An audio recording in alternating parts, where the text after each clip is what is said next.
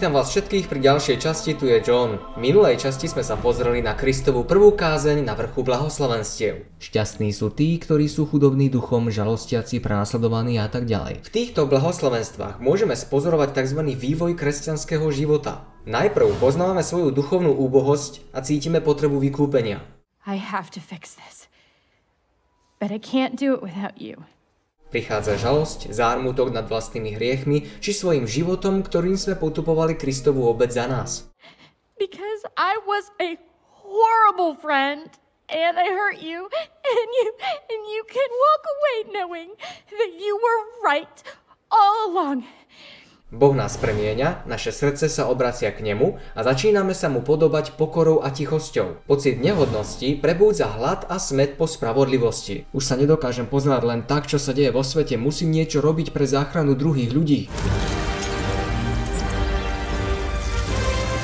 Prijatím Ježiša do svojho srdca zatúžime získať podobu Božej povahy. Ak podľa jeho vzoru sejme milosrdenstvo, zožneme milosrdenstvo. Takto očistené srdce, pokorný a dôverujúci duch uzrie Boha.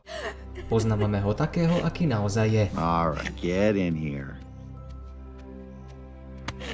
Okay, oh, you bunnies. You're so emotional. There we go. Deep breath. Človeka naplní pokoj, ktorý nedokáže dať svet, iba syn živého Boha. Ježíš je nám cestou, životom a zjavením Božej pravdy, pravdy Božieho zákona v praxi. Ja som cesta, pravda a život. Následný súlad s Bohom vyvoláva nenávisť vo svete. A tak ako nenávidel Mesiáša, začína nenávidieť aj nás. Zavrhla si vieru svojich otcov. Sme z teba sklamaní, ako sme ťa vychovali. Kedy si si bol iný, ale zmenil si sa. Zriekla si sa pravej viery. Si sektár a bezbožník. Už, už nepatríš do našej rodiny.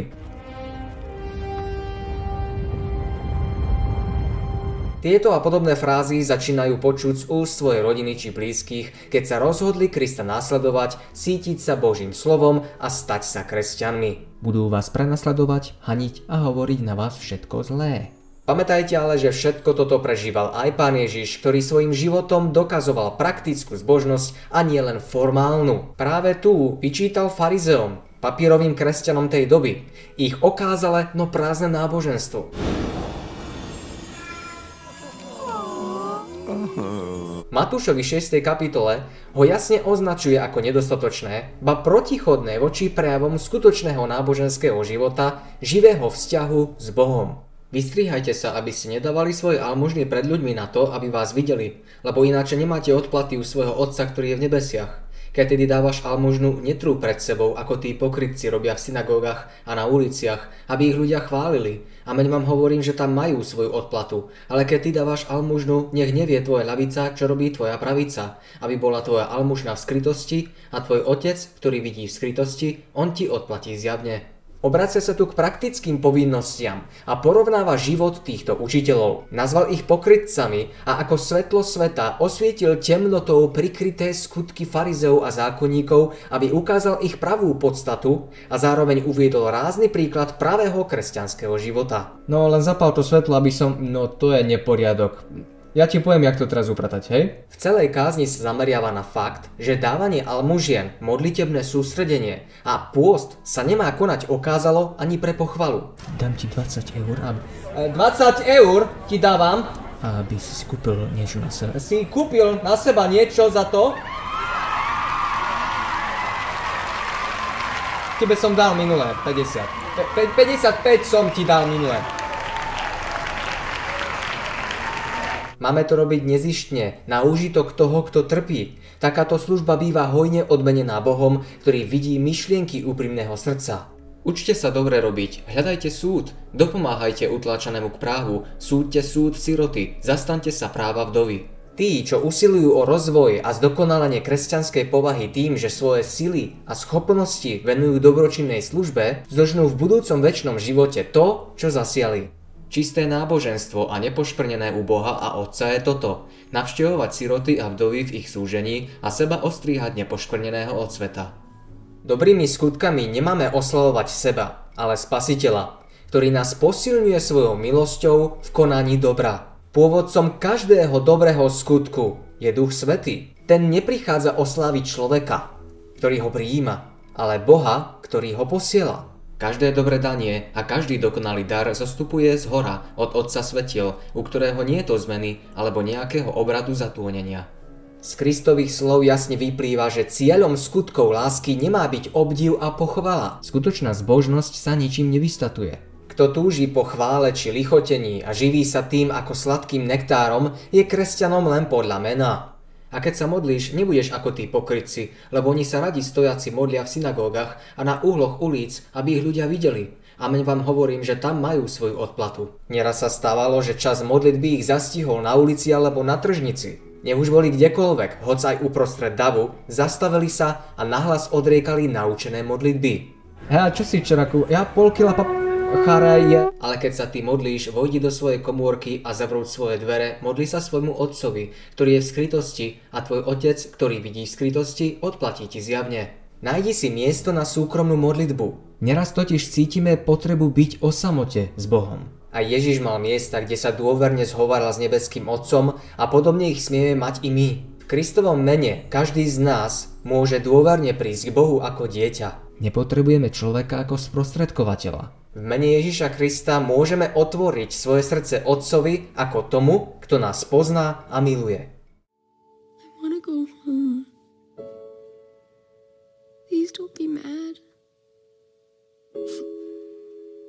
Oh, sweetie. We're not mad.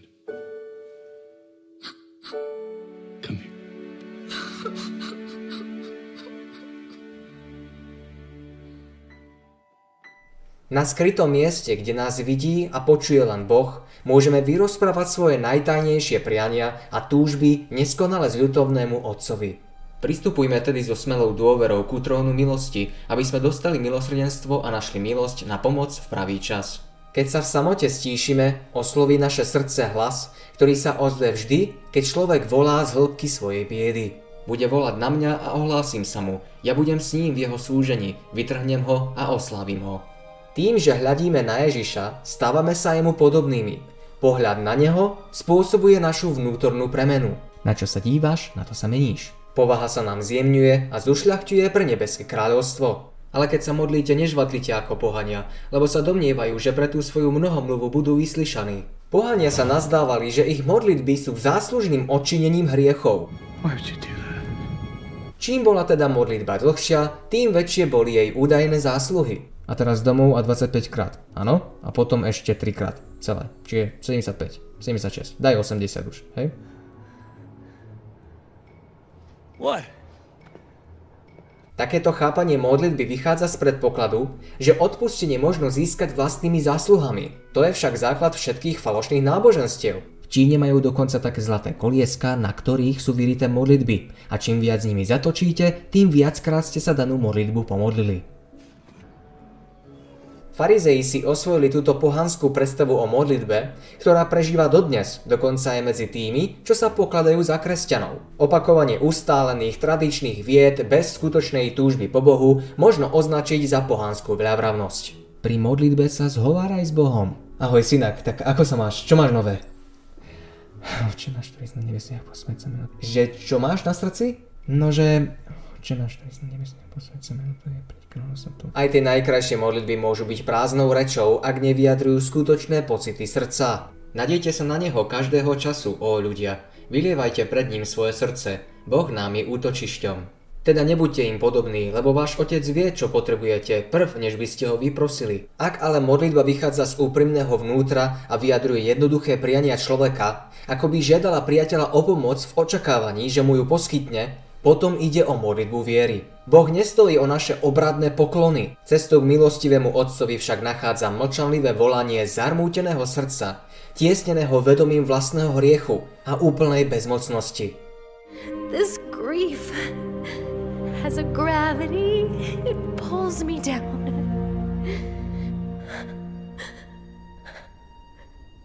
But a tiny voice whispers in my mind. Can't find my direction. I am all alone. The only star that guided me was you.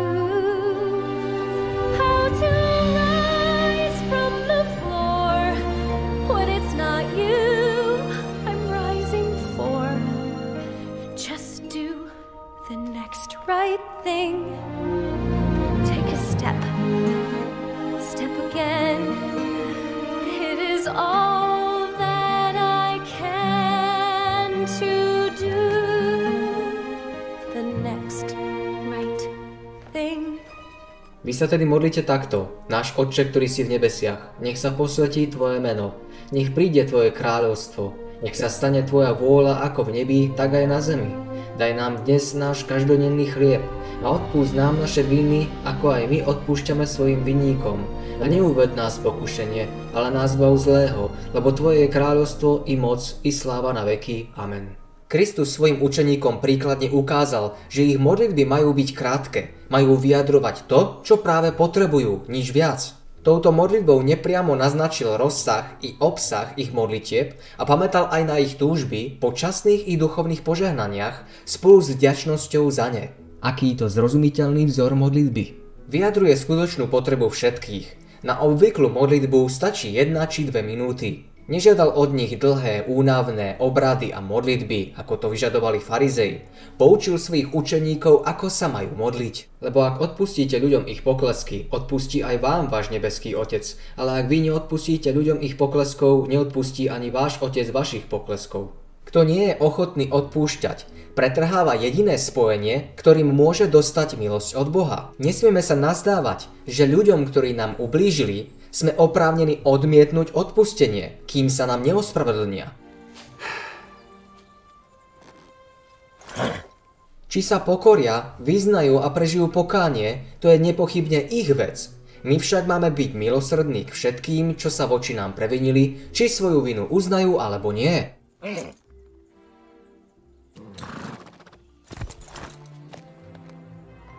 Nech nás akokoľvek ranili, nemali by sa byť zatrapknutí ani nad ublížením príliš ubolení. Keď však očakávame, že Boh nám odpustí všetko, čím sme proti nemu zrešili, aj my máme odpustiť všetkým, ktorí sa previnili voči nám. Lebo ty, pane, si dobrotivý a hotový odpustiť a máš mnoho milosti pre všetkých, ktorí volajú na teba. Božie odpustenie však neznamená len úkon, ktorým nás Boh zbavuje trestu. Nie je to len odpustenie hriechu, ale aj vyslobodenie z neho. Je to dar spásnej lásky, ktorá pretvára srdce. Keď vyznávame svoje hriechy, verný je a spravedlivý, aby nám odpustil hriechy a očistil nás od každej neprávosti. Ako je ďaleko východ od západu, tak ďaleko vzdialil od nás naše prestúpenia. A keď sa postíte, nebuďte ako tí pokrytci zamračení, lebo znetvarujú svoju tvár, aby bolo viditeľné ľuďom, že sa postia. Amen vám hovorím, že už majú svoju odplatu. Ale ty, keď sa postíš, pomáš svoju hlavu a svoju tvár umy, aby nebolo viditeľné ľuďom, že sa postíš, ale tvojmu otcovi, ktorý je v skrytosti a tvoj otec, ktorý vidí v skrytosti, odplatí ti zjavne. Pôst podľa písma neznamená len nejakú formálnu záležitosť. Neznamená len odmietať stravu, oblieť si vrecovinu a sypať si popol na hlavu. Kto sa postí s úprimným zármutkom nad hriechom, nebude to nikdy vystavovať na obdiv. Zmyslom Božej výzvy na pôst nie je tríznenie tela kvôli hriechu. Pôst nám pomáha poznať závažnosť hriechu, vedie srdce k pokore pred Bohom i k prijaťu jeho odpúšťajúcej lásky. A roztrhnite svoje srdce a nie svoje rúcha a navráťte sa k hospodinovi svojmu Bohu, lebo je milosrdný a ľútostivý, zhovievajúci a veľký čo do milosti a ľutuje zlé. Pokánie nám vôbec nepomôže, ak si budeme navrávať, že svojimi skutkami si môžeme zaslúžiť alebo získať nebeské kráľovstvo.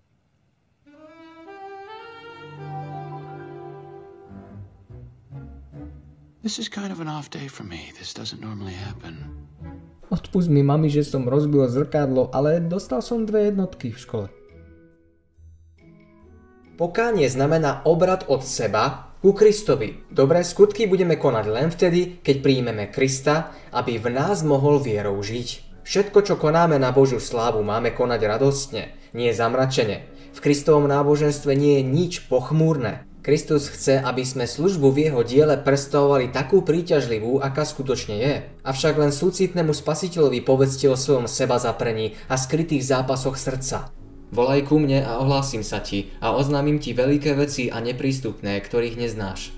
Zložte svoje bremeno pri Ježišovom kríži. Napredujte a tešte sa z lásky toho, ktorý vás prvý miloval. Ľudia sa nemusia vôbec dozvedieť, čo sa odohráva medzi človekom a Bohom, ale výsledky pôsobenia Ducha Svetého na srdce budú zjavné všetkým. Službu podľa Božej vôle koná ten, kto sa bezvýhradne odovzdá Bohu. V spoločenstve s Bohom sa ľudia stávajú Božími služobníkmi tým, že vo svojej ľudskej prírodzenosti zjavujú Božiu povahu. Naša povaha sa utvára životom, ktorý žijeme pod vplyvom Kristovej milosti. Človek získava pôvodnú krásu, nadobúda vlastnosti Kristovej povahy a postupne sa v ňom začína objavovať obraz Božieho Syna. V tvári tých, čo žijú podľa Božej vôle a pracujú v Božom diele, badať nebe nebeský pokoj.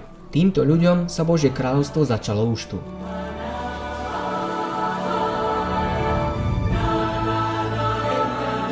Spolu s Kristom sa radujú, že sú ľuďom na požehnanie.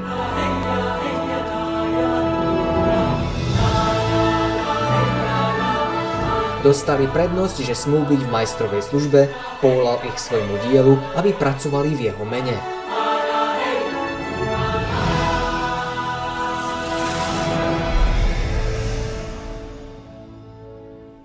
Potom som počul hlas pánov, ktorý hovoril, koho pošlem a kto nám pôjde, ktorý som povedal, hľa, tu som, pošli ma.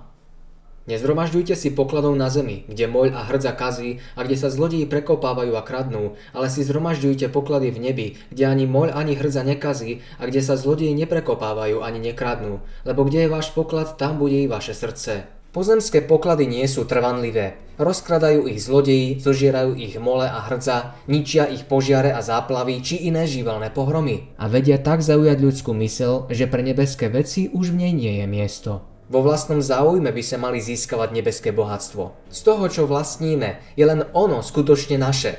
Poklad uložený v nebi je nehynúci. Nemôže ho zničiť požiar ani záplava, nemôže ho ukradnúť zlodej ani znehodnotiť hrdza, pretože sa oň stará Boh. Kristus nazýva učeníkov svojimi klenotmi, svojim drahocenným a jedinečným pokladom. A učiním to, že bude mizerný človek drahší nad čisté zlato a obecný človek nad klenoty zo zlata z ofíra. A tak ich zachráni hospodin ich Boh toho dňa ako stádo svojho ľudu, pretože budú ako kamene koruny, ktoré sa budú ďaleko skvieť na jeho zemi.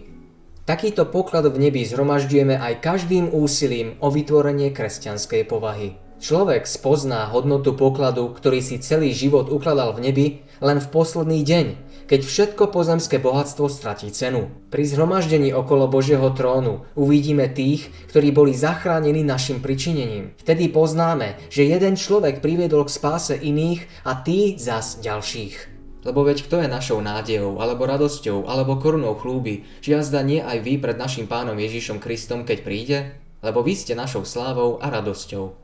Ukáže sa, že ten veľký zástup ľudí zakotvil v prístave pokoja aj našim úsilím. Sviecou tela je oko. Keby tedy bolo tvoje oko prosté, celé tvoje telo bude svetlé, ale keby bolo tvoje oko zlé, celé tvoje telo bude tmavé. Ak tedy svetlo, ktoré je v tebe, je tmou, aká veľká bude sama tma? Osvietenie od Boha prichádza v ústrety úprimnej, vytrvalej snahe poznať pravdu a žiť podľa nej za každú cenu. Pravá zbožnosť znamená, že sa nebudeme dobrovoľne poddávať hriechu, ale pravda aj pokladám všetko za stratu pre zvrchovanosť známosti Krista Ježiša svojho pána, pre ktorého som to všetko stratil a pokladám to za smeti, aby som získal Krista.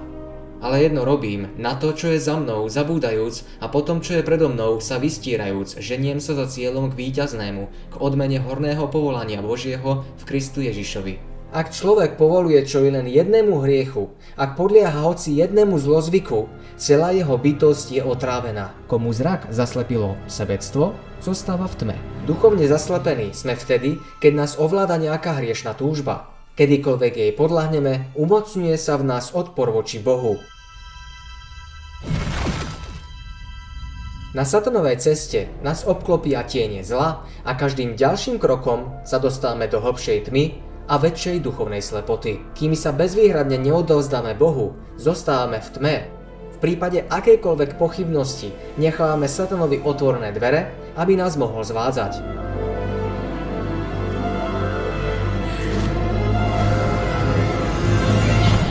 Len čo nám zatemní zrak a znemožní výhľad viery v Boha, strácame ochranu pred hriechom. Kto trvale ostáva v tme, nakoniec oslepne.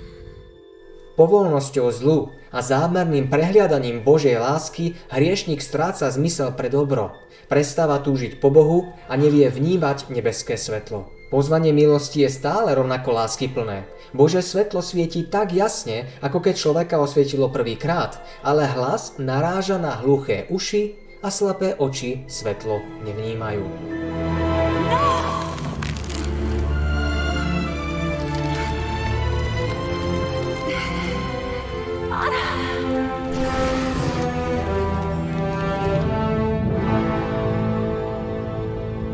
Kým je čo len iskrička nádeje na záchranu, Boh sa nikoho nezrieka a nikoho neopúšťa.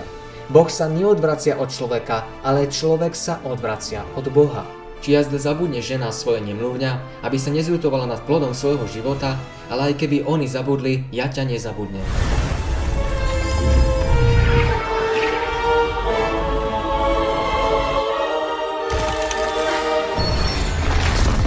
Náš nebeský Otec volá na každého, vo svojej veľkej láske ho napomína, kým jeho spásny vplyv na hriešníka má ešte zmysel. Človek je zodpovedný sám za seba. Keď dnes odmieta vplyv Ducha Svetého, neskôr odmietne aj väčšie svetlo. Jeho odpor voči Bohu sa bude stále zväčšovať, až nakoniec svetlo prestane vnímať a voči vplyvu Ducha Svetého zostane ľahostajný. Potom sa v ňom aj zvyšok svetla premení na tmu. Nikto nemôže slúžiť dvom pánom, lebo buď jedného bude nenávidieť a druhého milovať, buď jedného sa bude pridržať a druhým pohrdať. Nemôžete slúžiť Bohu i mamonu. Bohu nemožno slúžiť rozdeleným srdcom. Biblické náboženstvo nie je jedným z mnohých náboženských prúdov. Musí preniknúť celý život. Ako keď je látka do farebného roztoku celkom ponorená a všetky jej vlákna sú síto a natrvalo sfarbené. E, poprosím vás jeden náboženský šalát. Z tohto reinkarnáciu, niečo z New Age a môžete aj trochu pohanských učení, nezaložených na Biblii. Ja zaplatím. E, bez kontaktu s Bohom poprosím. Kristus nehovorí, že človek nechce alebo nesmie slúžiť dvom pánom, ale že nemôže. Záujem o Boha nemožno zosúľadiť so zisku chtivosťou. Na jednej strane deliacej čiary je seba zapieravý následovník Krista, na druhej strane marnotratný púžitkár holdujúci módnym výstrelkom a hriešným zábavám. Kresťan nemôže prekročiť čiaru medzi týmito dvoma stranami. Uh, to, to značkové tričko za 200 eur. S tým výstrihom poprosím. Ďakujem. Uh, hej, ten s tým nápisom I love Jesus. Nemilujte sveta ani veci, ktoré sú na svete. Keď niekto miluje svet, nie je v ňom lásky otcovej. Lebo nič z toho, čo je na svete, žiadosť tela, žiadosť očí a chlúbna pícha života, nie je z otca, ale je zo sveta. Keďže strednej cesty niet, nikto nemôže zostať neutrálny. Niet človeka, ktorý neslúži ani Bohu, ani nepriateľovi spravodlivosti. Ty čo tam sedíš na tom plote? Ja, ja som neutrálny. Kristus chce žiť vo svojich následovníkoch a konať svoje spásne dielo prostredníctvom ich schopností. Svoju vôľu majú podriadiť jeho vôli a spolupracovať s jeho duchom. Kto sa bezvýhradne neodovzdá Bohu, toho ovláda iná moc.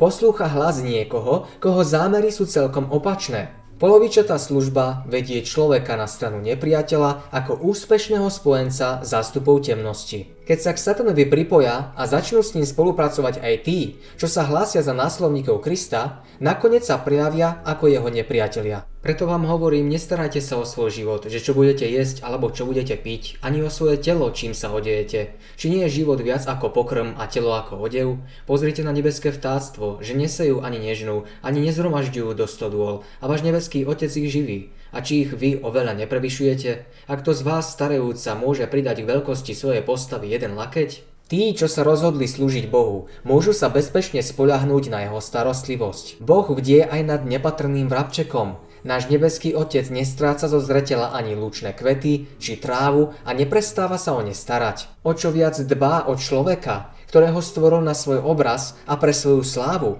Chce, aby jeho deti zjavovali jeho povahu. A o odevu prečože sa staráte? Považte polné lalie ako rastú, nepracujú ani nepradú a hovorím vám, že ani Šalamún v celej svojej sláve nebol tak odiatý ako jedna z nich. Ak tedy polnú trávu, ktorá je dnes a zajtra môže byť hodená do pece, Boh tak odieva, či jazda vás nie oveľa viacej, ľudia malej viery, Podobne ako lúče slnka dávajú kvetom rozmanité jemné sfarbenie, tak Boh obdarúva dušu krásou svojej vlastnej povahy. Boh, ktorý obdaril kvet toľkou nádherou, si oveľa viac praje, aby ľudia boli zahodení krásou Kristovej povahy. Wow, to je nádherný kvet, kde si ho kúpil? Ja som ho vypestoval vlastnými rukami. Na svete by sa mohli žiť aj bez kvetov a vtáctva, ale Boh nám chce dať viac než len to, čo by stačilo na holý život. Zem i oblohu naplnil krásou, ktorá svedčí o jeho láske k nám. Krása celého stvorenstva je však len slabým zábleskom jeho slávy. Keď hľadím na nebesia, dielo tvojich rúk, na mesiac a na hviezdy, ktoré si ty stvoril, čože je človek, že naň pamätáš a syn človeka, že sa ho ujímaš? Keď nešetril v prírode svojim úchvatným umením v záujme vašeho šťastia a radosti, prečo by ste mali pochybovať, že vám dá všetko potrebné požehnanie? Nestarajte sa tedy a nehovorte, čo budeme jesť, alebo čo budeme piť, alebo čím sa zaodejeme, lebo to všetko hľadajú pohania a veď váš nebeský Otec vie, že to všetko potrebujete. Ale hľadajte najprv kráľovstvo Božie a jeho spravedlivosť a to všetko vám bude pridané. Ježiš vlastne povedal, prišiel som vám priblížiť kráľovstvo lásky, spravodlivosti a pokoja pokoja. Otvorte srdce, aby ste toto kráľovstvo mohli prijať a slúžte predovšetkým jemu. Aj keď ide o duchovné kráľovstvo, neobávajte sa, že vaše časné potreby budú zanedbané. Ak sa budete bezvýhradne venovať Božej službe, o vaše potreby sa postará ten, ktorý má všetkú moc na nebi aj na zemi.